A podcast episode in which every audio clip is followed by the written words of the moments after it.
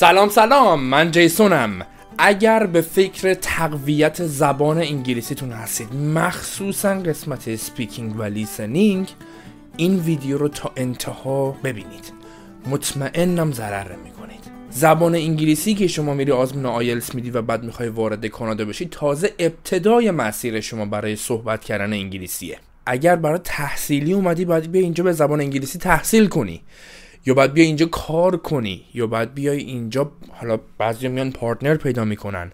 برای همه اینا نیاز به زبان انگلیسی داری حالا شما اگر داری میری انگلستان، امریکا، کانادا یا استرالیا این کشورهایی که منظورم از انگلستان منظورم یوکی بریتانیاست. شما اگر یکی از این کشورها دارید میرید که انگلیسی زبان اولشه بهتره که زبان انگلیسی رو با لحجه اون کشور یاد بگیری که راحتتر بتونه خودتو سریع بندازه تو اون جماعت و کارت سریعتر جلو بره.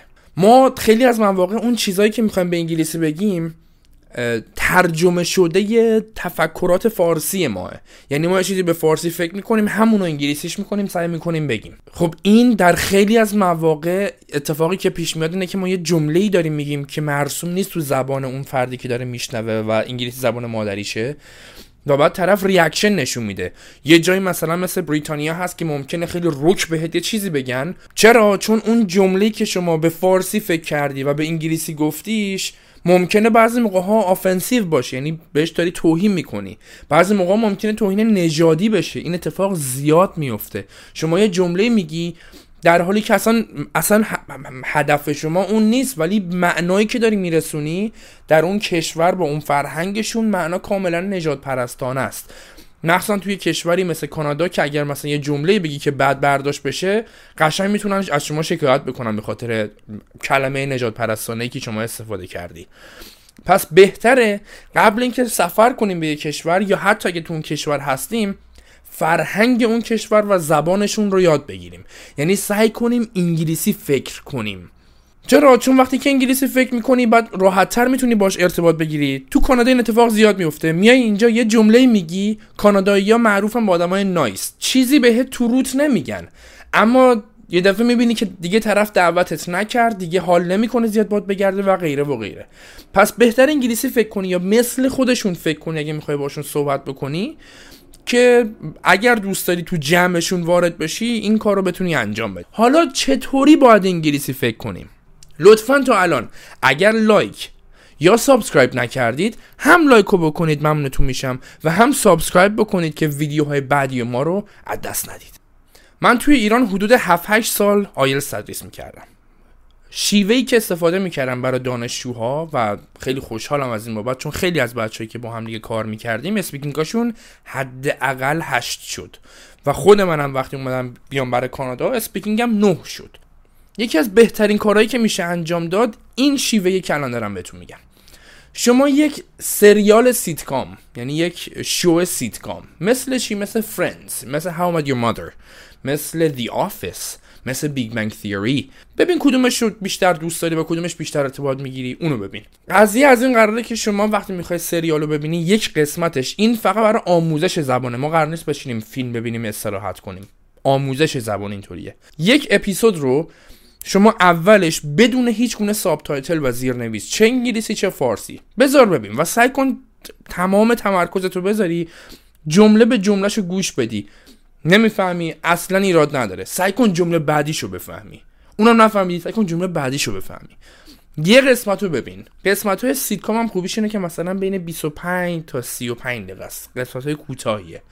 یه بار که دیدی بار دوم شروع می‌کنی به دیدن. بار دومی که می‌خوای ببینی بعد از هر جمله که شنیدی پاس کن استوب کن زیرنویس انگلیسیشو برا خودت بیار. یا برو تکسشو یه جا پیدا کن جمله اول رو نگاه کن ببین که آها حالا این شد. حالا اگه دو حالت داره. یا می‌فهمی که چی بوده جمله و فقط نتونستی بشنوی یا اینکه بازم وقتی داری می‌بینی جملاتو جمله انگلیسیشو بازم نمی‌تونی بفهمی. حالا اینجا سعی کن از دیکشنری انگلیسی به انگلیسی استفاده کنی برای پیدا کردن کلماتی که بلد نیستی. برای چی حالا انگلیسی به انگلیسی مگه آزار داریم؟ آزار دادن نیست. داریم تمرین میدیم ذهنمون که انگلیسی فکر بکنه. داریم تمرین میدیم ذهنمون رو که لزوما برای هر کلمه انگلیسی کلمه فارسی معادلش رو نگرد تو ذهن من پیدا کن. یا هی اینا رو لینک به هم نکنیم که بعد بخوایم فارسی فکر کنیم. انگلیسی بره تو مغزمون. بار دوم که فیلم داری نگاه می‌کنی یا اون قسمت داری نگاه می‌کنی همه جملاتش رو داری پیدا می‌کنی و بعد متوجه میشی.